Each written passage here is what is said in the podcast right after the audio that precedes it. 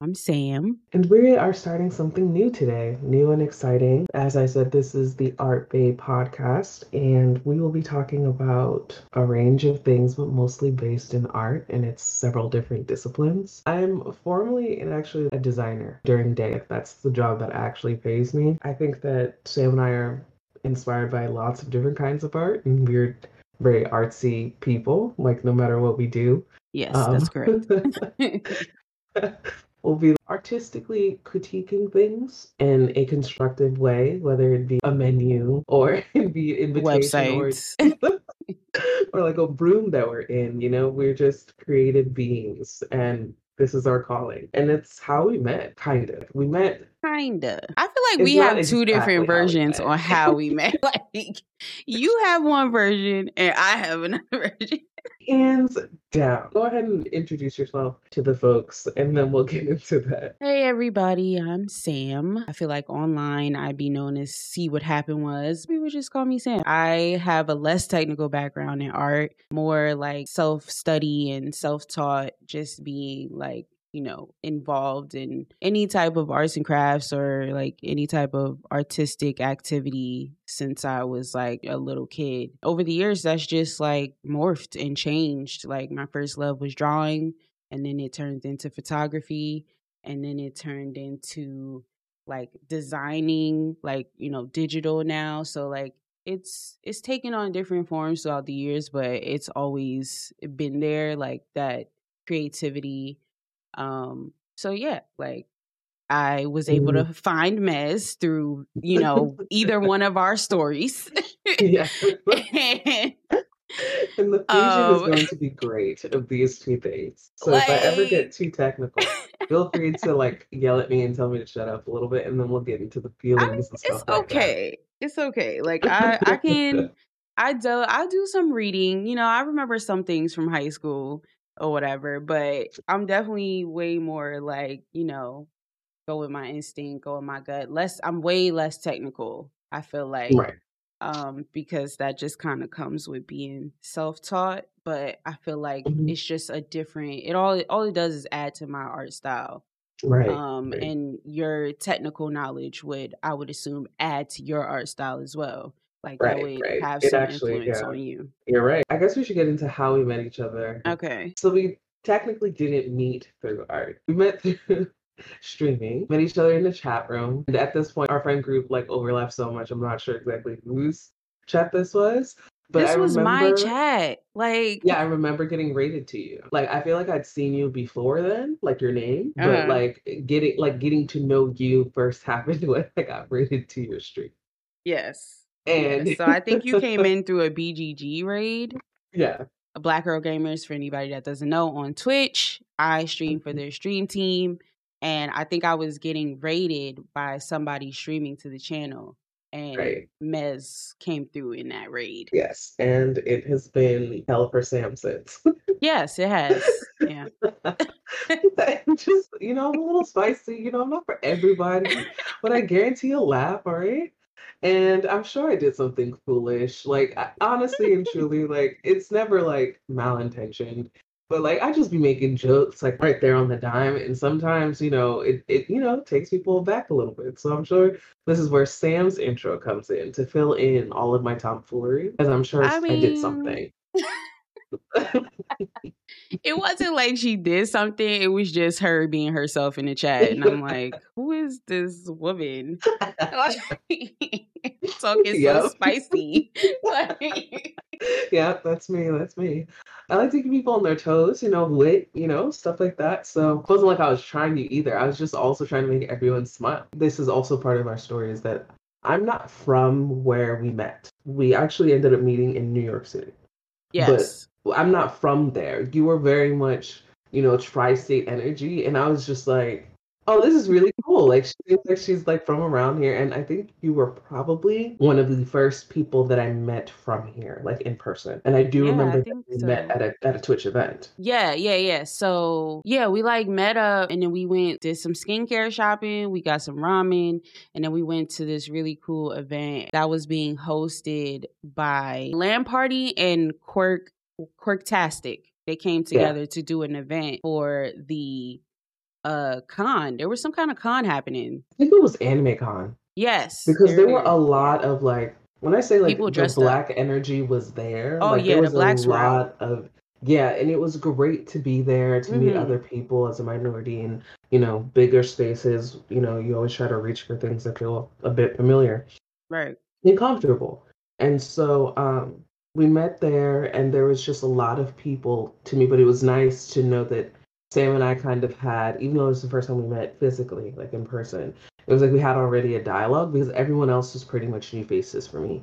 Like mm-hmm like we had spoken about like interests and you know at this point like i know that she's an artsy type of girl you know like and our mutuals had been like you know what y'all are really cool people so like you know let's hang out in spaces so it was right. nice to be there with her in person and then we started like building naturally like you know when you don't have to try too hard to have conversations with people oh we should check out this exhibit that's up that's coming out would you be down and so we started to feed into each other like that. And a couple years later now, like we're here. Friendship's just grown since then. She hasn't been too tired of me, you know. You know, good times. Yeah. Yes. I feel like that um, sums it up. this basically because we've definitely met up a few times just for like dinner. And yeah, I think I mean, it was I'm actually. and if you know me, I'm a foodie for sure. I like to take lots of photos, and experience lots of different types of foods and cultures. I think right when we were about to go to our first exhibit was kind of like when COVID just like like it yes. was like right before winter and then like COVID. You yeah, know, like because we were trying weird. to go to the Whitney. Right. Right. And I don't think I've been to the Whitney. Still to this day, I don't think I've been. Yeah, and I was there one time. I went there for like the first time earlier in that year, like I think in January. Yeah. And yeah, that's why I wanted to go back because I saw this like really cool exhibit and we never got to I know.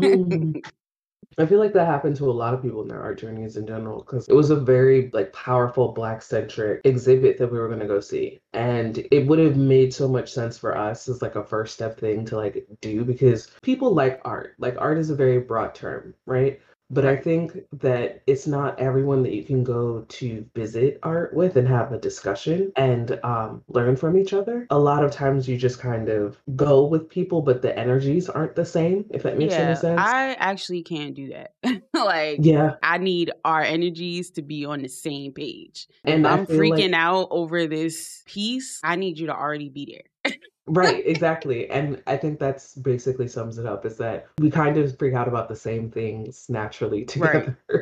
like in the same space and as an art based person um mm. i think that when you go into a museum it's an experience within its own like you understand why you want to understand why people curated pieces together and the impact of that a lot of times is chronological but then you start to break down into the micro bits as to what exactly a movement is and why all of these pieces are put together. So the experience of going into a museum is also part of that journey. And talking from the small things, meaning like on a small scale, the piece itself, and not all pieces are small, but talking about the biome of art, and then every single thing that's integral into the ecosystem of that art, that time, that period, and now this space in the museum not everyone has the ability to jump in between those phases of art and art experience. And that's what we're hoping to do today with you guys.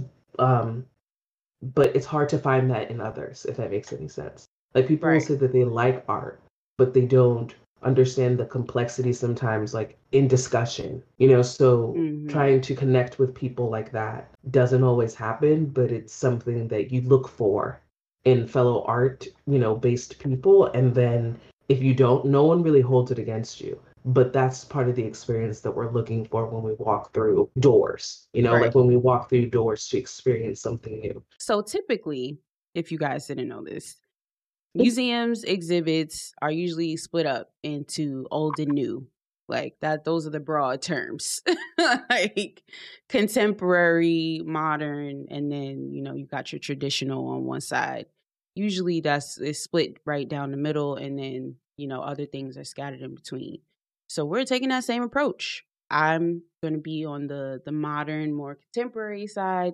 and Mez is going to be on the traditional side. The format of our show is supposed to be literally like a gallery. We're inviting you to our museum. And I think it's going to be really dope how we find stories and kind of just apply basically a layer. Like we're looking through art lenses. We're applying that to everything that we bring to you. So hopefully that you can, I guess, maybe critique better or like look right. at things more critically Yes, that is 110% it. We want to be able to give you the skills to best communicate what you see and how you feel when you look at a piece um, and to break down little things. Because uh, for me, all of these things have culminated into what I do and why it makes sense for me. I take art at a really granular level, very detail oriented, and start to construct things from there. And I appreciate those small little details because it brings out the bigger picture for me. Um, that's just how my brain works. But I did art traditionally, like way back when, when I was in high school. Then I started to take those things and apply it to art history, which, if you know me, I'm a big art history nerd. Like it's ridiculous. Um, and then you know, you all those little pieces build the base to how you view things, if that makes any sense. But you'll get more of that as we go through our gallery. Right. And I feel like a lot of times it's in the art world it's always like a war between the two sides when it really mm-hmm. shouldn't be. Yeah. Um I feel like both sides cover each other like where I'm more um you know like modern and I guess spontaneous and a little bit like more free flowing like mm-hmm. Mez has that traditional side to be like okay well you got to cover your bases like right. you know and then yes. i can be like well, we can kind of think a little bit more broadly depending on like what projects we're working on so we like cover each other's bases and mm-hmm. i feel like those those genres cover each other as well yes. but a lot of times it's you know it's definitely not viewed like that in our world it's a war right like when you know the rules you know where to break them like right and why you're doing those things not just like doing it unintentionally. So that's right. where the dialogue comes and everything, like everything that we do, we discuss it. You know, like if there's a thoughtful conversation behind those pieces and why we chose to go in the direction that we did. So, yeah, I look forward to our future gallery talks. Yeah. And it won't just be about all art. Um, you know, both a lot of us or both of us are mm-hmm. uh, like widely known, I want to say, to my own heart a bit, in the internet world and the Twitch streets. Mm-hmm. Um, we're gamers. Like we're gamers. Yes. We're multifaceted. We like different um, things. But yeah, black women. Um, but that art comes through in all of these categories. So yes, we love gaming. We love, you know, anime and manga but mm-hmm. because we have that art lens we can talk about these things a little bit more critically and you know just see some different things like yeah we may talk about beauty but we're trust and believe we're looking at that packaging like yes yes like, that is us through so through. it may not have like you know if you're if you're looking for typical conversations surrounding like pop culture gaming um art beauty it's not going to be that here like we're definitely going to be getting into text like i think that's probably going to be a whole episode because oh, both yeah. of us are obsessed with typography uh-huh 110% so yeah like even like you know when it comes to games the um you know the design for the art style for the games like or the mm-hmm. art style for the anime or the manga because that's a deciding factor for me. Like that's one of my biggest deciding factors when I get into anything like art, games, mm-hmm. is mm-hmm. do I like the art style? If I can't yeah. like it visually off rip, I'm not going to get into it. Yeah. So Which I is more than fair. Right. Again, for me, I I look for that, but I also look for the experience. You yeah. know, like my day to day job is I make apps for people, so I have to understand the user's experience and the journey that we're trying to take people on. If you don't get that sense from either a museum to like an app to like a game, then you've right. lost your user. So like stuff like that is essentially like you'll get pieces of who we are throughout episodes, but we want to make sure that you have a good experience while artfully walking through this episode. Like, exactly. you know, like every episode. Yeah, it should just be like each episode should feel like a tour. yes. Yes. But be comfy. We don't have no concessions you know? though, so keep it cute. and no exactly. kids in the uh, gallery, please. Just so they don't. This is eighteen plus. you know what's interesting is I I recently went one of the first places that I like a public place that I went to. You know when mm. you know you're vaccinated and you know capacities are starting to grow in terms of you know these public buildings and stuff like that. Right. Was the Met, and I was actually surprised. Which is, oh, the Met is the Metropolitan Museum. Um, yeah. Um, for those people who are favorite, not aware. It was my I first mean, time. honestly, you should be aware. There's no excuse. Uh, we're definitely judging you. It's weird that you don't know. The, okay, go ahead. the Met had children. Like, you know, people like were taking their and I kind of understand like wanting your children to have an experience. But for me as an adult, it's like you're not gonna fully they're not gonna fully grasp anything. No. You know, like they're not gonna at all. Right. And you're not to be able to go through a majority of it. You're probably to go through a sub wing of anything else. You know what I'm saying? Like a right. subsection of a wing before the children get tired and then you have to attend to them. so like, why didn't you just take them to the park? Right. Yeah. Like, like why did you bring them to the Met? There could be some weirdo kids like us that will have like an actual good time. But, I'm talking like these children were like from the age of like I want to say three to six. Oh yeah, no, you gotta go. Those are very young children. Like that's like one of those things where you have to get a babysitter so you can enjoy the Met. Right, because right. You right. want to go to the Met, you know? I feel like it's also based on your child's temperament too. Like sure. if you have a chill baby, like all right, mm-hmm. cool. But if you're if you know your baby's not chill, come on, man. Like Yeah. I will say museums require a level of chill. They you know? do. They do. And because you don't want to impede on other people's experience while right. you're experiencing. It's a very tricky um type of etiquette, like museum yeah. etiquette. Like you want to move slow enough that you're ingesting and like getting everything, but you also want to move fast enough so that you're not in somebody's way.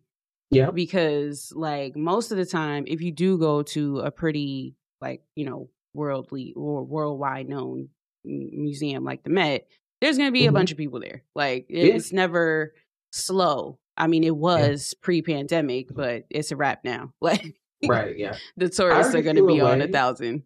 it that's exactly it. Is that I already feel away if I'm in my museum setting and people are talking too loud. Right. I don't really like that. I don't like no. it at all. Mm-mm. And I, I don't feel that way just you know, about museums. I feel that way about any type of exhibit.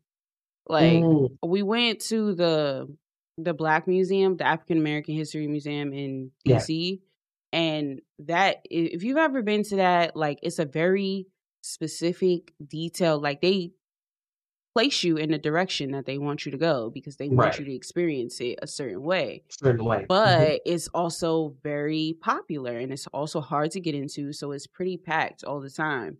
Right. And okay. sometimes it can be tight, like the actual path that they want you to follow can be tight. And right. is there so much information? So it's like you can't possibly like just run through that.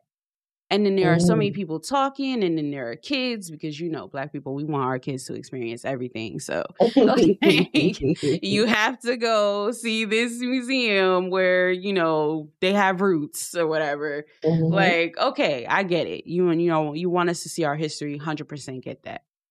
Um, but yeah, like just try to, yeah, no, like museums, exhibits. I feel like they're more for like internal reflection right? and discussion. I kind of feel like it's a bit of meditation. Yeah.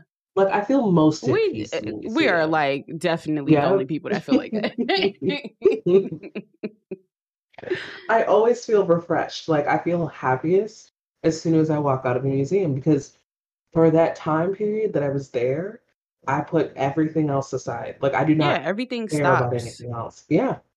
And you get to actually slow down. And if you know anything about Mez, Mez stays busy. You know? You do. Booked and busy. I mean, you only get to live this thing called life once, you know? Yeah, it's true. But yeah, so I feel like um, you know, that's how we feel. That's how we ha- like that's our experience and how we like the feelings that we Yeah. get from going into an exhibit or a museum. So we kind of want the show to reflect that. Like it should be apparent how much we love art by the time Yeah. we finish our first season or whatever. Okay. Right. And we're going to take you on several journeys. Like like um Sam has said several times before, like traditional stuff, more modern stuff, modern interpretations of things. We're Because into some weird whether stuff too. Right. Like Like whether you believe it or not, certain people that you guys like see every single day as trendsetters are actually quite inspired by old things. Um, and they speak to that. And that's also part of the journey that we want to um that we want to share with you guys, that we want to walk you through. Is that certain people will say, like, hey, this heavily influenced this body of art, this artistic movement. You know, so Right. that will be a beautiful growth for all of us.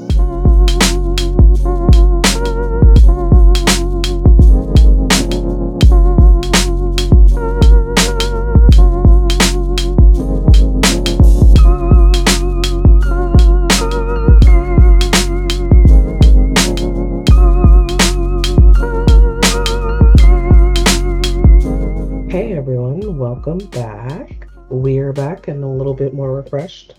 And um, we're Yes, going to jump into some more things. Yeah, we have a couple topics that we just want to touch on, give you guys a little taste of what you can expect from us coming up. Um, so yeah, we're gonna talk about a couple things. First up is a Twitter post that I sent Mez. That's uh, it's like an article, and it's based on an art project. Of course, like why would I send it to her? Wasn't that.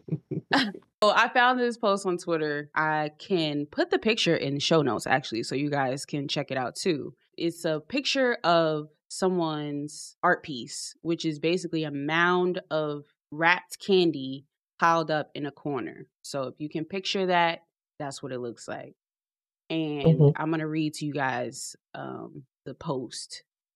So recently there was a dust up over the comedian, a piece in which Italian artist Maurizio Cattelan, I think, taped a banana to the wall of a gallery and sold it for $120,000. A gallery patron made additional news by pulling the banana off the wall and eating it.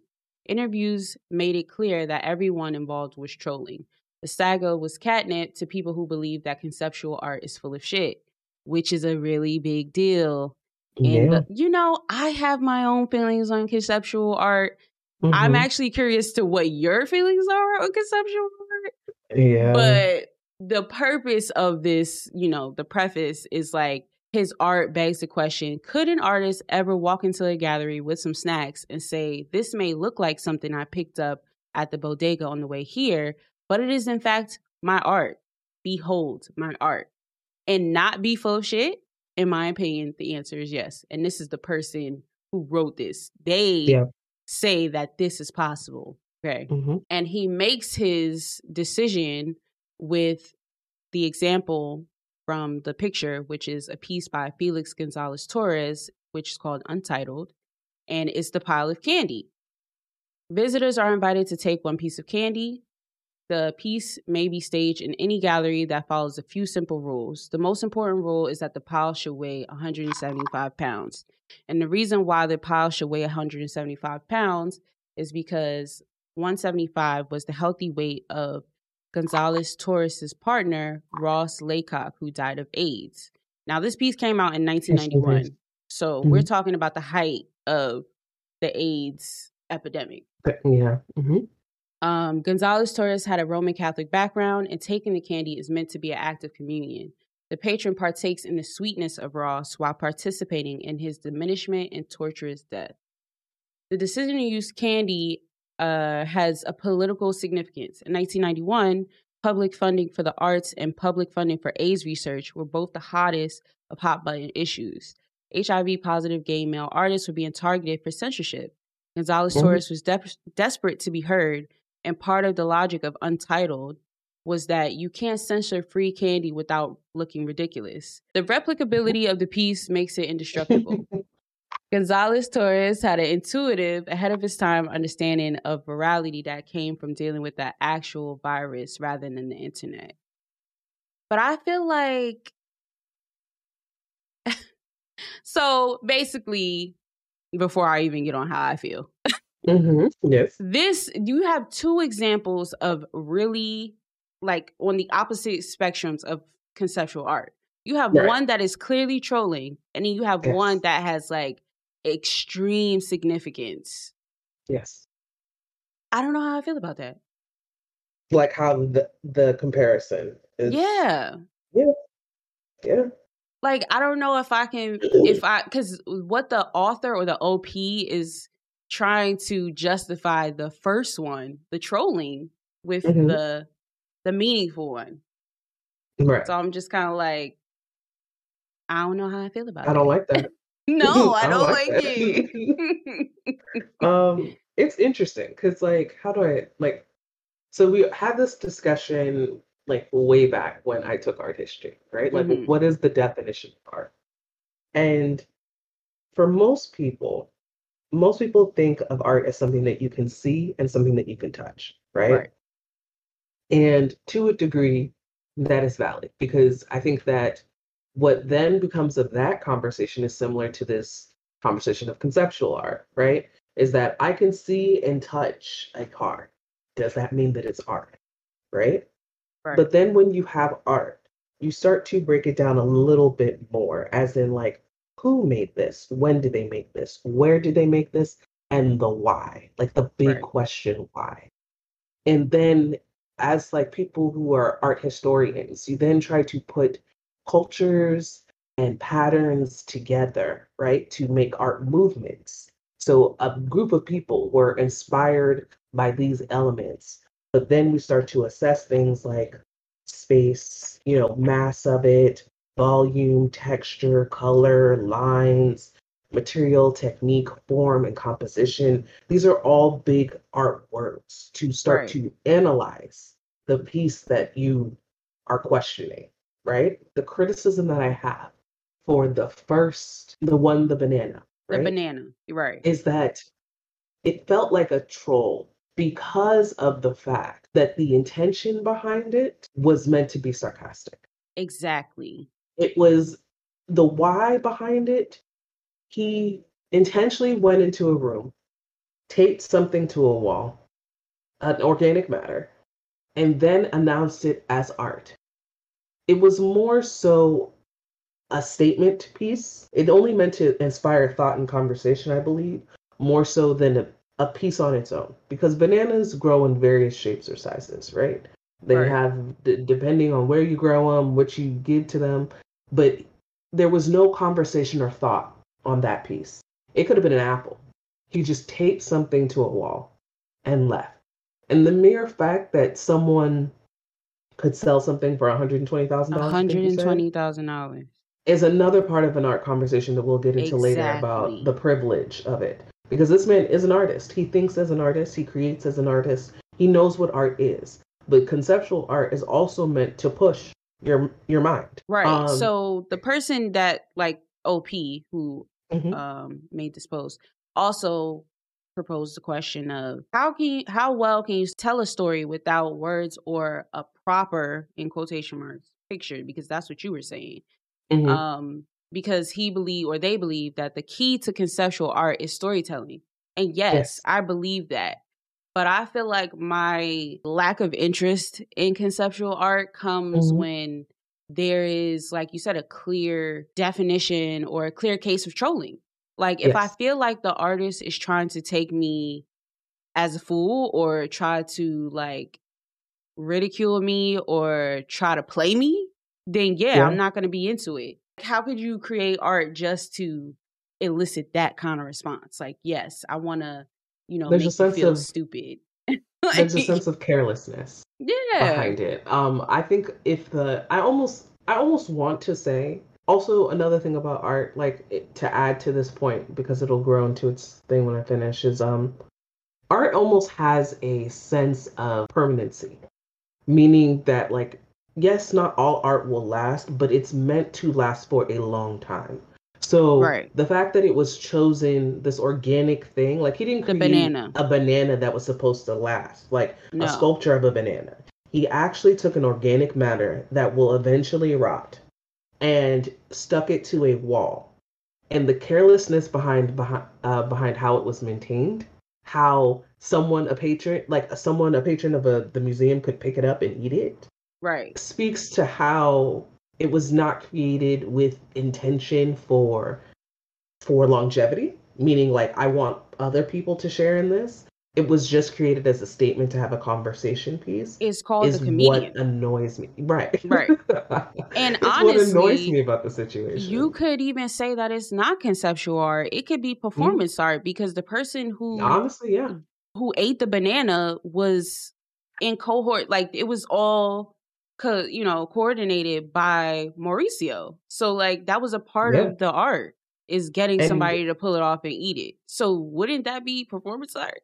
like yes and actually that is also a talking point when it comes to art is like other other forms of art such as like dance and music and drama are considered the performing arts for that exact reason as like outside of arts history like it's more so things that are meant to make you feel things like Yeah. yeah actions that are happening um not like this thing that has almost been frozen in time if that makes any sense right. like you made it and there's really no tangible way of changing its you know form so that is indeed like a performance art as in like here i did this thing and you are now a part of it and Right. i want you to take something from it Yeah. I feel like we're definitely going to talk about this more in Mhm. detail in the future because like you said, I feel like what's screaming at me the most is privilege, like you brought up earlier. Maurizio is Italian, pretty sure he's white passing. There's no way that, you know, someone of darker color or browner could have gotten away with this. Yes Um, melanin melanated yeah. influence And like, then have it sell for melanated influence. $120,000. There's no way. Yes. Yes, it's Um, and there are always going to be those people a part of an art scene that want to be like what happened to the man who paid $120,000 for this banana that was on the wall? Exactly, because it's gone now.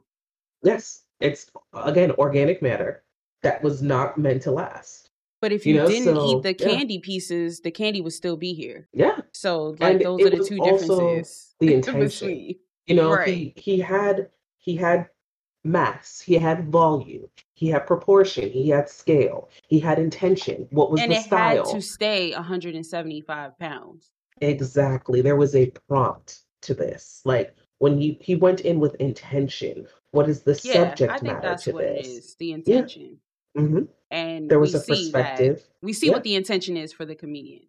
Mm. it's called the And awesomeness, the candy could have been seen as a sculpture. Let's be honest. Yes. it could have been yeah. seen as its own medium. You know, like to, Yeah, to describe 100%. something and say this is the medium, this is the form. You know, like there was a conversation behind it in a way that, like I said, was the intention. Right. What did this and he artist want you to also get from had to hide his artwork because the candy is used so that you can't police it. Because, Yeah. like the OP said, you will look crazy trying to police a mound of candy. So, yes, Yeah. it looks harmless, but it has a very deep meaning. But it also gets to live, like it gets to see another day because it's not being policed. If he would have used a different medium, something that was more graphic, it wouldn't be up still. That's another privilege that Maurizio has because, you know, he's probably not gay.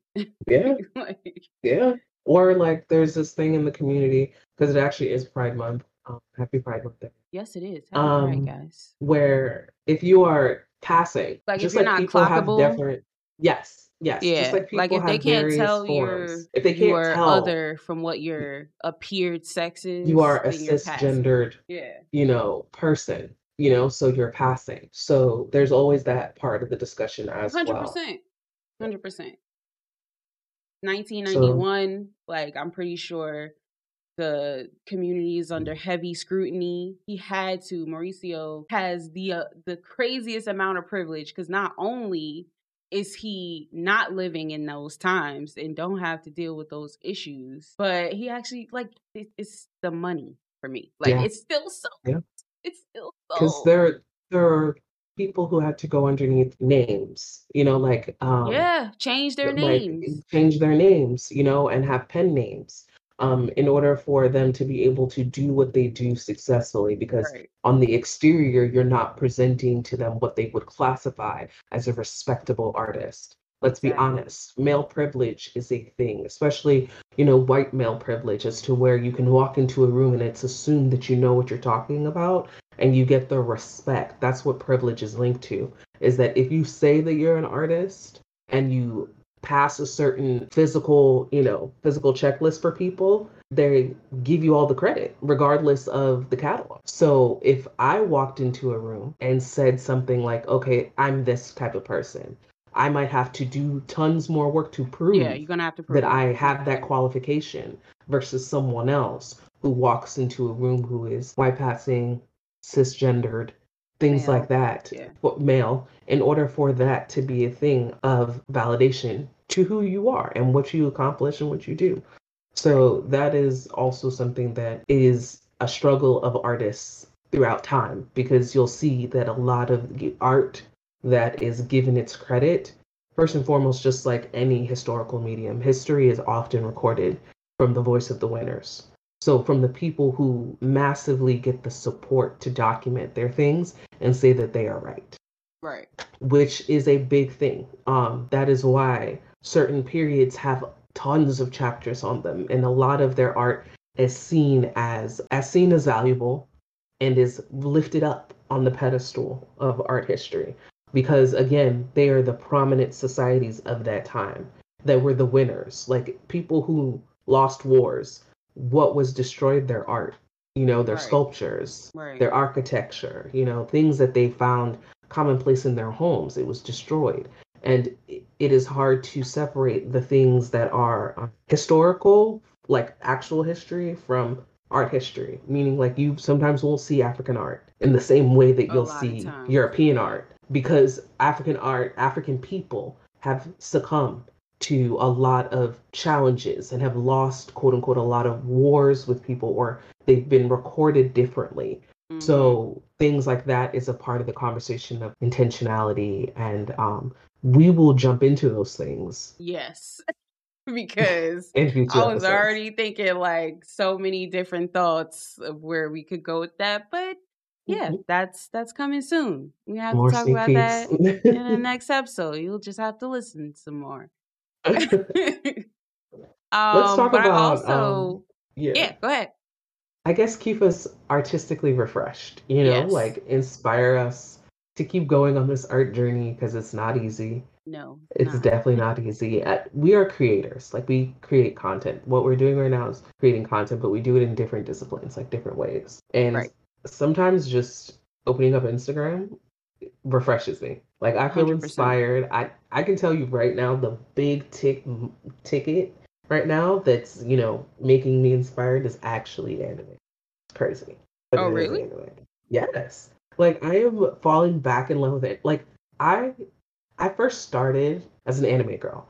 I think that we all watched anime at well, not all, like the people who claim to be anime fans. I mean, we watched First- Toonami. Right, watched it on Toonami. You know, like Right. we watched it on TV.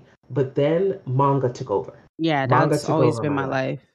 And I'm falling back in love with anime though.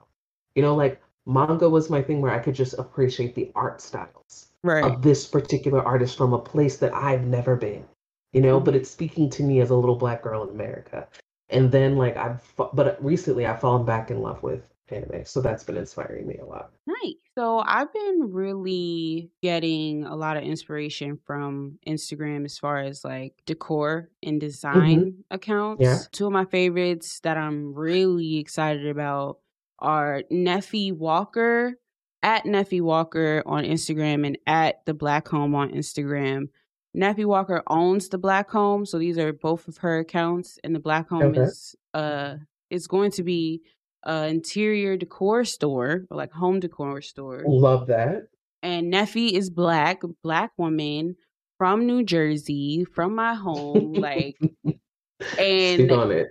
it's called the black home because she decorates primarily using black. Oh. She she oh. shows you So how you can literal and figurative. Yeah, yes. Like, and it's so, I'm so mad, sidebar, because of course I find this lady when I move out of When you move, yep. tri-state. hmm So, um, I'm actually planning to go to the grand opening of the store next weekend because she's I'll having her grand opening. list. Like, if you're really like into home decor and stuff like that, you should Me. definitely check out Neffy Walker. Definitely check out the Black Home. Also, apartment therapy on Instagram is really dope for your, you know, if you need any decor inspiration. A lot of times I go to Pinterest. But Yeah. sometimes you want something a little bit more like localized and like not all over the place. Pinterest could be really uh hectic sometimes. Right, right. It Um can be. You have to be very intentional with your searches um on Pinterest, yeah. or else you'll get lost in a rabbit hole. Oh, it'll be so bad. And then one more would be colorified homes for me Okay, because okay. I think it's so cute. Like my style of decorating is definitely like modern with like boho. I want to say like maybe boho minimalistic kind of Yeah, yeah. Sound those all sound Um, accurate. so that could be that could mean a, like a lot of white wood tones, um, accent colors and stuff like that. But colorfy homes is really dope because it's it's literally the name. It's a bunch of colorful homes. And I think that when you have a minimalistic style, it's good to really get into the opposite so that you're not always stuck in your own style. So hmm like it's cool to see how I can incorporate some colors into, you know, different decorating designs. And yeah, those are my my few from Instagram. Absolutely. But what Um, creative apps or like, you know, tools have you been using that you've been obsessed with? oh yes, because you know I'm a tools girl. So um, for me, okay. So first, let me start off by saying that like I am an artiste as well. Like I have like a background in fine arts, but like um, but like it didn't get to like a collegiate refinery level. At that point, I then transitioned to digital art, which I think once upon a time wasn't even deemed as art because it was a machine art. But we can we we can further explore that later. But um, yes. I do graphic design as well. Yeah, right, right. It's it's growing. Just to Um, be clear. I do graphic design as well in my free time, which where we start to me and Sam start to vibe on typography and forms and shapes. Also do product design, which is also an art style within itself, I would say as a designer. Mhm. So for me as an artist, I use several different tools, but for product design right now, for all of you people who want to tinker into, you know, designing apps, because I'm sure once you have the base of an artist, you will be fine. Because there are visual designers, there are UX designers, UI designers, like there's a whole like Yeah, she really showed me like how many like how specific you can go. Right, It, there's the a lot of different Yeah. categories now. Yes, and the and you belong. Like I want people to understand that you belong there in your own right as an artist. So as a graphic artist, I would say like someone who like actually draws, I am I'm using Procreate. I know that there is Clip Studio, which has a lot of things on it, which are beautiful things. Like it has a sense of community there hmm and I would recommend both of those things. But for me, I'm also my my kit, like how I use my brushes, has to be very ordered for me. So I have to situate myself properly in Clip Studio to thrive in Clip Studio. And right now, it's giving me like a weird mix of Photoshop, if that makes any sense in terms of its layout. But it's not Procreate it's not fully connecting for me. so basic, like so Right. easy, so clean. It's very straightforward. Right, Yeah. exactly. I know where my brushes are. I know how to make them bigger, smaller, change the opacity, and start to play in that realm. But it's almost like for Photoshop, I expect the things to be there and to find the things in its compartments. But it is personalized Photoshop in the idea that you can change your whole entire UI. Like if you need these brushes, you can move them into here. I just haven't done the research yet to thrive in Clip Studio, but those are the two programs that I'm using the most as an artist. Now, as a designer, what I would recommend to people who work on teams or want to share things, want to grow in their own way, I would strongly recommend Figma. It's a lot of collaborative design space. I used mm-hmm. to design in Sketch, but Figma has reduced a lot of the tension that I already have with product design, where we create libraries that are synced to our entire team and people make their own spaces and they can collaboratively design together They can show off things for critique in a group in this space. There's a lot of good things about Figma that enhance um, collaboration, as I've said over and over again. So those are the kind of apps that I would suggest to people. And then for people who are getting into the graphic design space, I think that you can speak to this too from a um, amateur level to a professional level. It's Canva. Oh, Canva yeah, makes a lot of things easy, but the difference between an artist and someone who is just using Canva is the intentionality. So what you don't want to do is be someone who just copy pasted something that was already a template.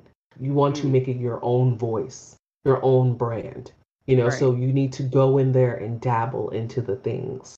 Um, for me, I have all of the basis of what graphic design is and what an artist is, so I can bring that to Canva no problem. But for those people who are intimidated or don't want to pay for like expensive resources, because let's be honest, Adobe, like it can be really expensive to pay for Oh. something mm, on a mm, mm. subscription basis the way that this is set up now. Canva is free.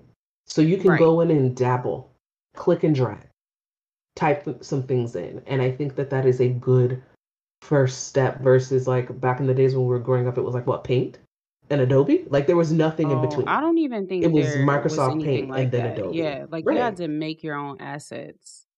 Yeah.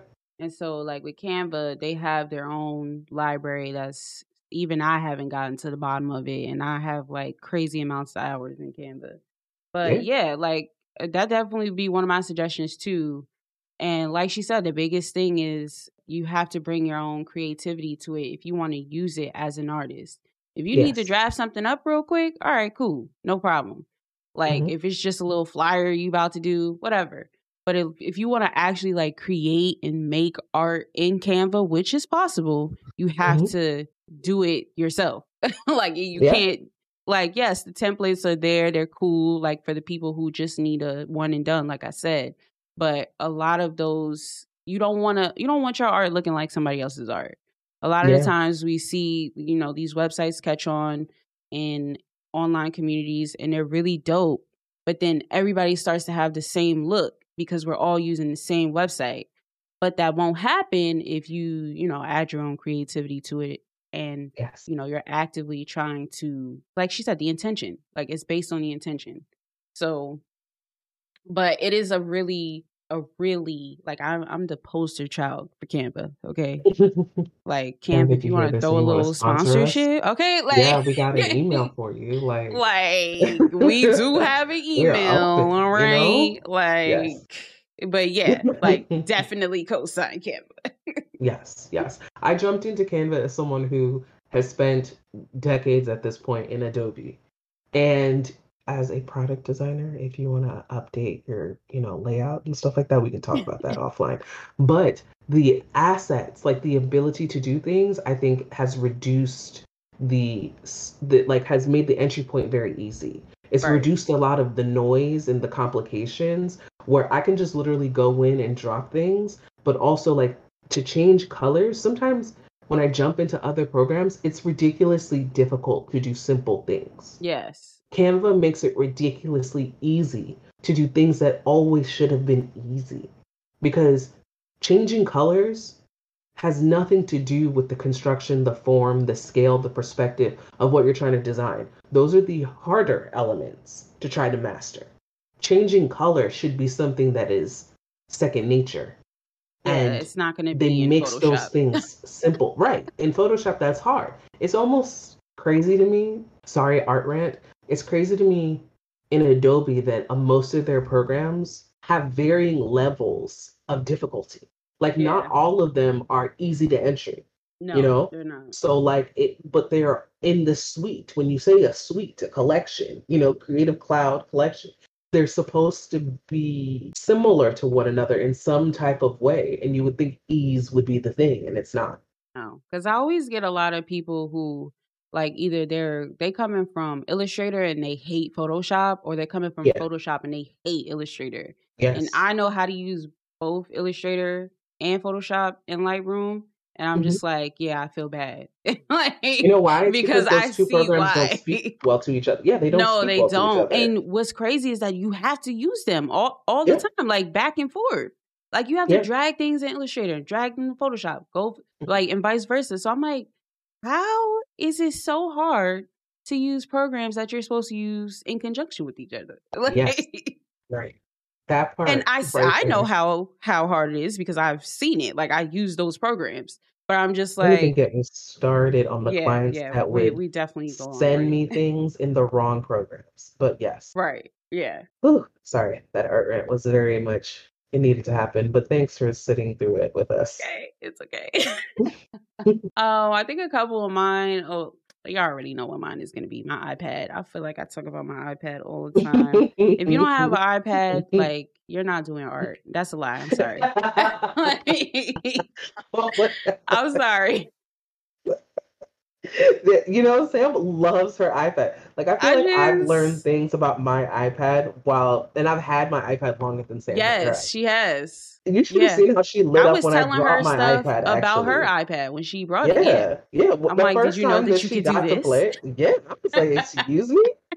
I was like, I can do, and I, again, I built apps for a She living, so I should have a, a background on her iPad. I don't, I don't, I don't need it. Like, I don't need the background. no, I don't understand how you can't, know- how you don't customize things that you're keeping. because Like- also it's also a work thing. Like, I think because it's a work appliance, Yeah, but it's yours. I didn't expect it. Yeah, but I didn't expect to keep it as much as I do.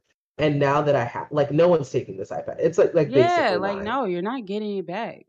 like, and they actually owe you a new one because we're not even going to talk about that. But anyway, like, the- Oh, I love my iPad. There's a bunch of things that you could do, a lot of things that people don't even know about. And they just came out with a new iPad iOS recently. So I'm Yeah. excited to kind of get into that and see how that is going to go for like my productivity and like my creation uh workflow. But I do I want to say 90% of my creation like my creating, whether it be content or art on my iPad. Like Yeah. it's super like I like to be comfortable when I'm doing anything. So I like to do things from the bed, from the couch, whatever. So it's super like just comfortable, transportable. Like I like the fact that I can just kind of like manhandle it.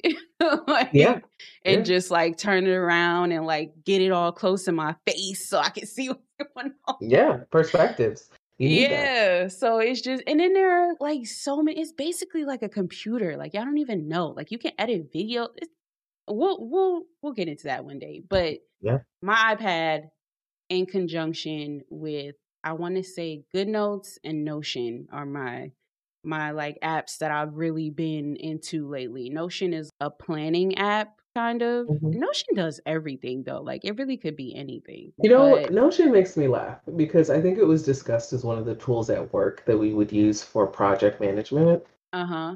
Um, and I totally see why, and I get it. I think that in the absence of proper product management, I have figured out how to properly manage myself. Right. But I can see why, in comparison to all the things in those spaces, why Notion exceeds like It's levels super above customizable, other yeah. people's apps. Like I see it. Yeah, it's pretty cool. Like the database database situation makes it like that's really what drives it for me is like the fact that you can set up your own databases and view them and like have different views for them. So that's what I use to like plan content pretty much where my schedule is, like Mhm. my calendar. And then GoodNotes, I use like a scratch pad essentially. The iPad transcribes like your writing. So it'll change your writing into text. And you know, like that see, see, is what I'm saying. Like people gotta like get an iPad. I don't know how you're gonna do it. Like sell some drugs. I don't know. Oh well, Figure you know, it out. But you we need all an are, iPad. We're definitely about a hustle here. We definitely yeah, we're about a hustle. I mean, yeah, don't do nothing illegal, but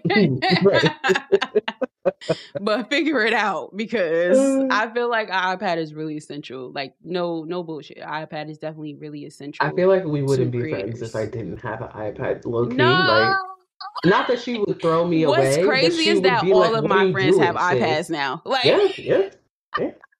That's one thing about Sam. If Sam believes this material, this thing will improve your life process, she's going to make sure that you know it, like over I and over until mean- you get on the train. I'm just saying. Like, there's no way that either. I mean, well, it's the truth because look at us now. That's Yeah, I'm saying. that's true. So yeah, Yeah. like those are my those are my things that I've been really into for just like creative flow or Mhm. you know whatever. Awesome. Oh, and honorable mention, Happy Color, because that's a really good. It's really good for your mental health. Happy Color app is a color by number app, and they have a bunch of different like they have thousands of coloring pages. And I just got Remember- some X Men coloring pages, and Oh, wow. so fire. Um, okay, Hook a sister up, honestly and truly. download the Happy Color app. I'll be trying to sell. I'll be playing. Happy color. Okay. Yeah, it's free and it's color by number, like super chill. I usually it to like usually before I go to sleep to kind of calm my mind down, so Yeah, that I can That's actually. sleep. beautiful. That is yeah. beautiful. I think that concludes all of our app recommendations Yes. and our inspiration spaces. Mhm. Um, you know, on social places. We will definitely have a lot more for you guys. This will not Oh, be a one-time thing. Always tune into this spot for sure. You never know what you're gonna find by recommendation, you know?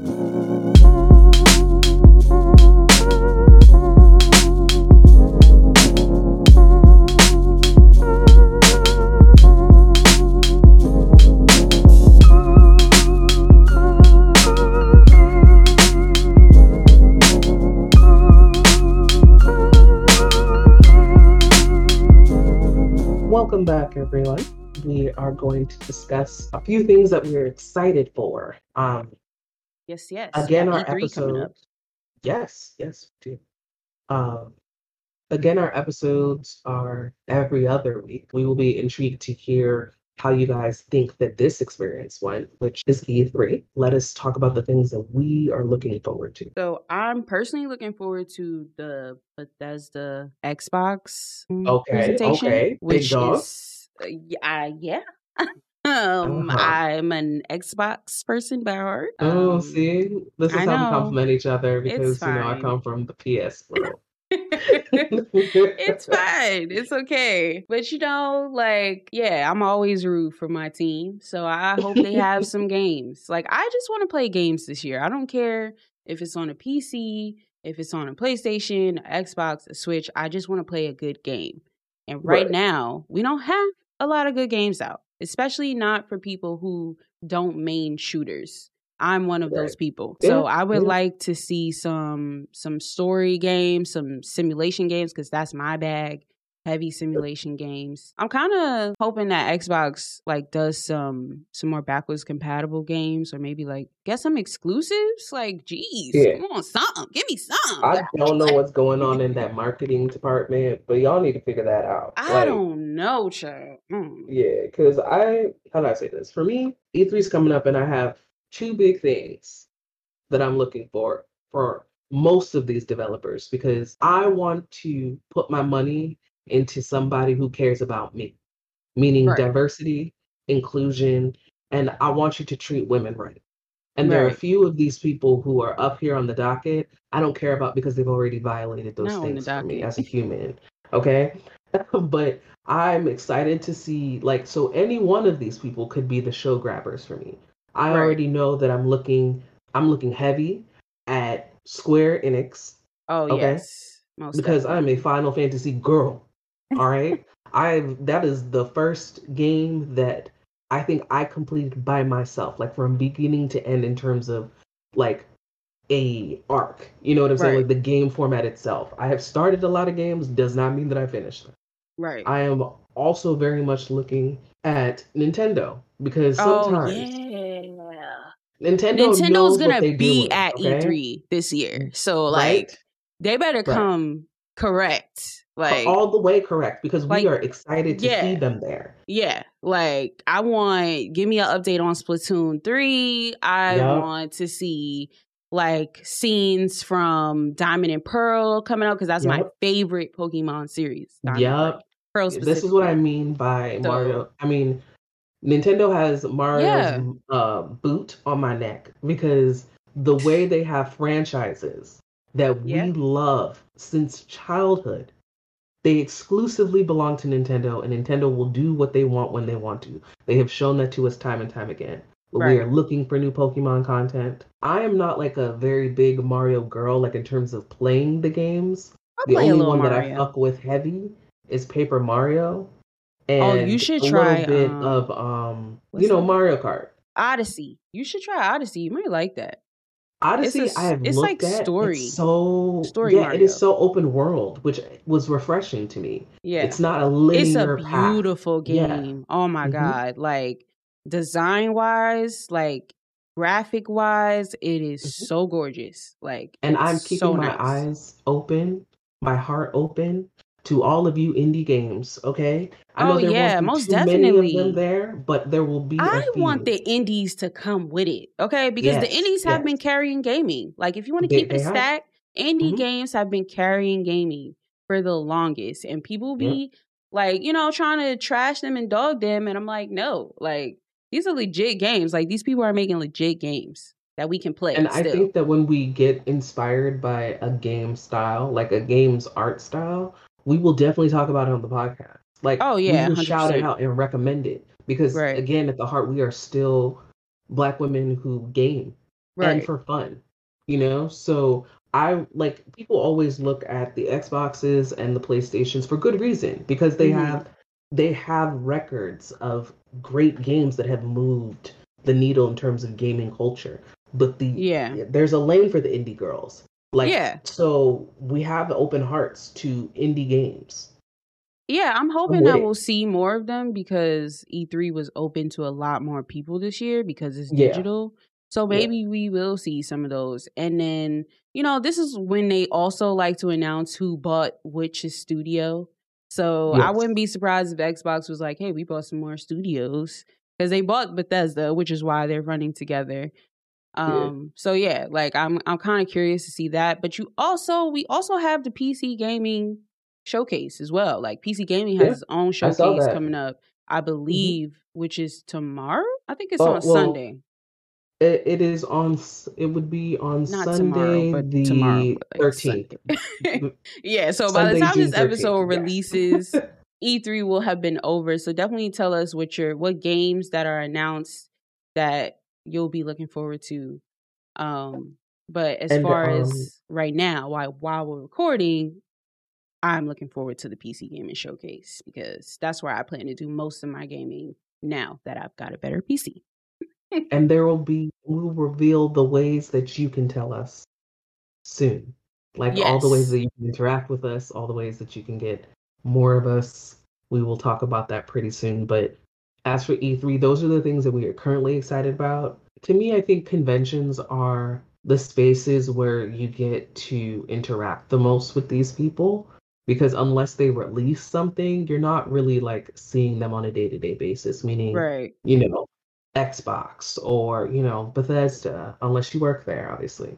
Yeah, but yeah, these are their ways of like releasing the things that they're excited about on a yearly basis, and also let us know the ones that disappointed you because oh, we have different yeah. expectations for different things. So mm. if you mm. thought someone was going to bring some heat and they didn't, let us know because they usually orient their work cycles off of these things. They want to have this game ready so that they can discuss right. it but I also respect the people who appropriately push back games. When now, I say can we talk about that real quick?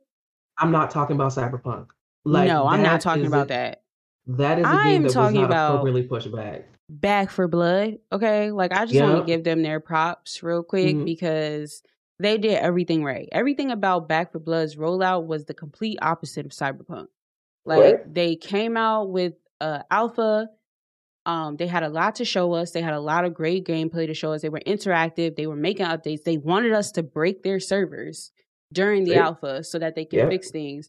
And the game was originally supposed to release this summer, and they pushed it back to October.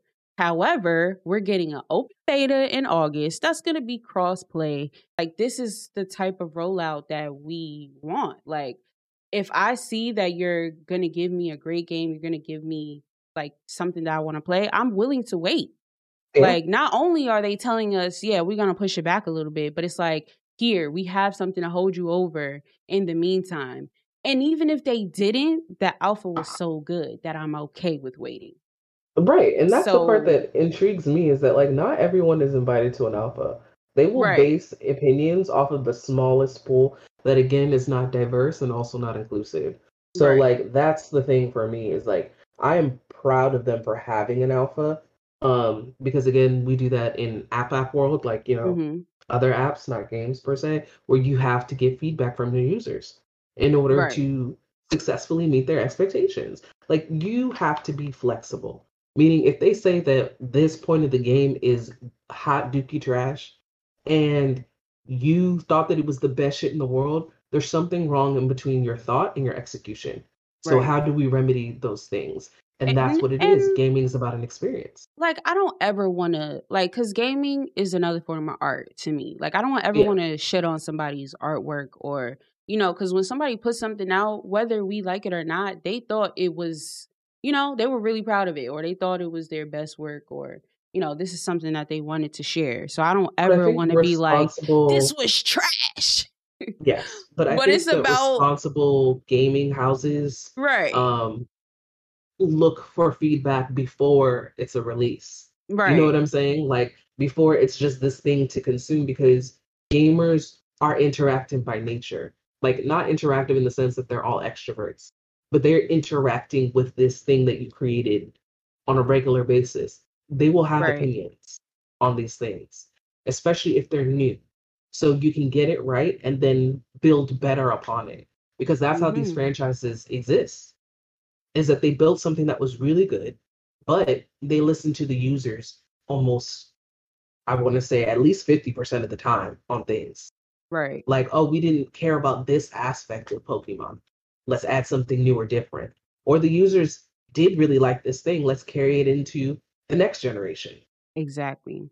Oh yeah, so Back 4 Blood is crossplay and cross gen. So Oh, see, big. yeah, big Because not all games are cross gen. They really aren't. That is always the first question that is asked whenever these big gaming companies come out with new consoles, right? Are my old games compatible with this? So cross gen is amazing. Right. So yeah, like that's how you get it done. That's that's how you show up for me. Like that's the new bar that they've hmm set for me as far as Yeah. game releases. But yeah, like those those are the things that I'm excited for for E3. Did you have any more? No, this is pretty much it. I'm open, like I'm open and excited. The one thing I also will say is that I am ready and waiting for these girls to put on their big girl panties and bring it for the VR. Okay? Oh my Like I want more VR games. I You want to I'm not I even want to gonna know that I need to go buy VR. Okay. I'm not even gonna get into that because like I'm a VR stand right now. Yeah. Like you know, you know that I was not even thinking about VR as far as E3. Now I have Oh, to really? change my whole like I I need to see what's going on. We need Yeah. games for VR, people. Okay, Yes. if anybody's listening to this, we need games for VR. All right. Yeah. VR is so dope, Yeah. but it is not accessible. One It's because of the price It's point, and limited. Yeah. two because of the games. And I think So they know if that. yeah, they know it, but that's the thing. If they had the games, somebody. people Yeah. will buy the console because Exactly. I have it, but hmm I played it like you. There's also like the inaccessibility comes from the fact that like the price point is a big deal. I have Yeah. to usually you get into VR because somebody showed you. It's like getting into a game. You gotta get like Yeah. jumped in. Like somebody's gotta hmm put the headset on your head and make you go to VR. You're talking about my experience, but yeah. yes. Yes. hmm We should record that one day and upload that to YouTube because I swear it's a lot. It really is. yes, we should. But uh, She's but yeah, laughing so hard now, guys, because it was a thing. Like she was experiencing me experience it for the first time, I just it wanted her to see how cool it was. Yes, and it was. It was really cool. It was also very scary. It is. It's a very um sensor heavy Yes. experience. Yeah. But you know that there are people who actually work in VR because if you hook up the VR to your computer, you can just pull your desktops into the system. Oh, that's So like meant by it. people work. No, I mean like literally like if you have like one actually. monitor Yeah. instead hmm of two monitors, you could hmm like give yourself more monitors in VR. Like it's Yeah. it's. As an app developer, that's something that we also look at too is like we're always at the crux of technology and innovation. And so we also sometimes wonder how can we translate with a VR, like, you know, production company, our experience. i mean for the girls who do enjoy that, how can you enjoy what Give we us some bring VR as a sub app? games. But we do need games. Period. Stop being Like, scared. Come Yeah. over to VR. Push harder. Because I know PlayStation is right there at the precipice of it. And PlayStation, Like you know, PlayStation wants to jump in there. Yeah. PlayStation VR does not light a candle to No, what they got going on down at Facebook. And I know, no. you know, Facebook, like, ooh, but Facebook, if you want a free tip, do us a favor and shut down some of that actual trash shit that you're doing and pour more money into your VR. yes, Because you could be one of the girls The in gaming. Oculus is so good. It's so Yeah, good. Like you, really could. You could be that. But Yeah, yeah, that's the only thing you're getting out of us that's free. yeah, for free. that wraps up our couple of topics and our yep, yeah. E3, what we're excited for, and we will be right back with our closing note. All right, everyone. First and foremost, thanks for jumping on this journey with us. It has been Mm, a wild first episode, but in the best of ways. I've had a lot of fun. same. And And yeah, let's just jump into where you can find us for more fun. Do I need to do the welcome back? no, Okay. All right, cool. Cut. All right. There are many places that you can find us so that we can continue having fun together. Um, where can they find us, Sam? you can find us on Instagram, Twitter, and YouTube, all under Art Bay Podcast, as well as our website at artbaypodcast.com. You can also listen to us on Spotify, YouTube, and our website, which is again artbaypodcast.com. And you can find us individually where? You can find me at Mastermind. Mez for short, as you've heard. Um, so feel free to address me at that. You can find me on Twitter. You can find me on Instagram and on TikTok. I do a lot of silly things there. And you can find me actually on Tumblr because, you know, I'm an OG Tumblr girl. That is, you know, one of the roots of the internet that I was found on. Um, so yeah, And her I'm website, available on those things. mastermind.com, which also has a shop in it. I do, as an artist, I do have a website, mastermind.com, for to buy stickers and pins because I love those things and a beanie in the fall. Um, you can go to mastermind.com slash shop to buy art things from me. And if the people want to see you play games, If they want to see me play games, um, create art, and say all manners of shenanigans and tomfoolery, you can find me at twitch.tv slash mastermind. nice. Mm-hmm. You can find me at see what happened was on Twitter, see what happened was.com, which is my personal website, and twitch.tv slash see what happened was for streaming. I think this is our first episode. We finished our first episode, guys. This is kind of. Yes. yeah. Like what? but we look forward to more things with you guys. Um, we're going to continue the dialogue. I hope you guys have a wonderful week or two. And yes. until next time, where you get to hang out, discuss all manners of art with your hosts, Vince. And And Sam. bye, everyone. Bye.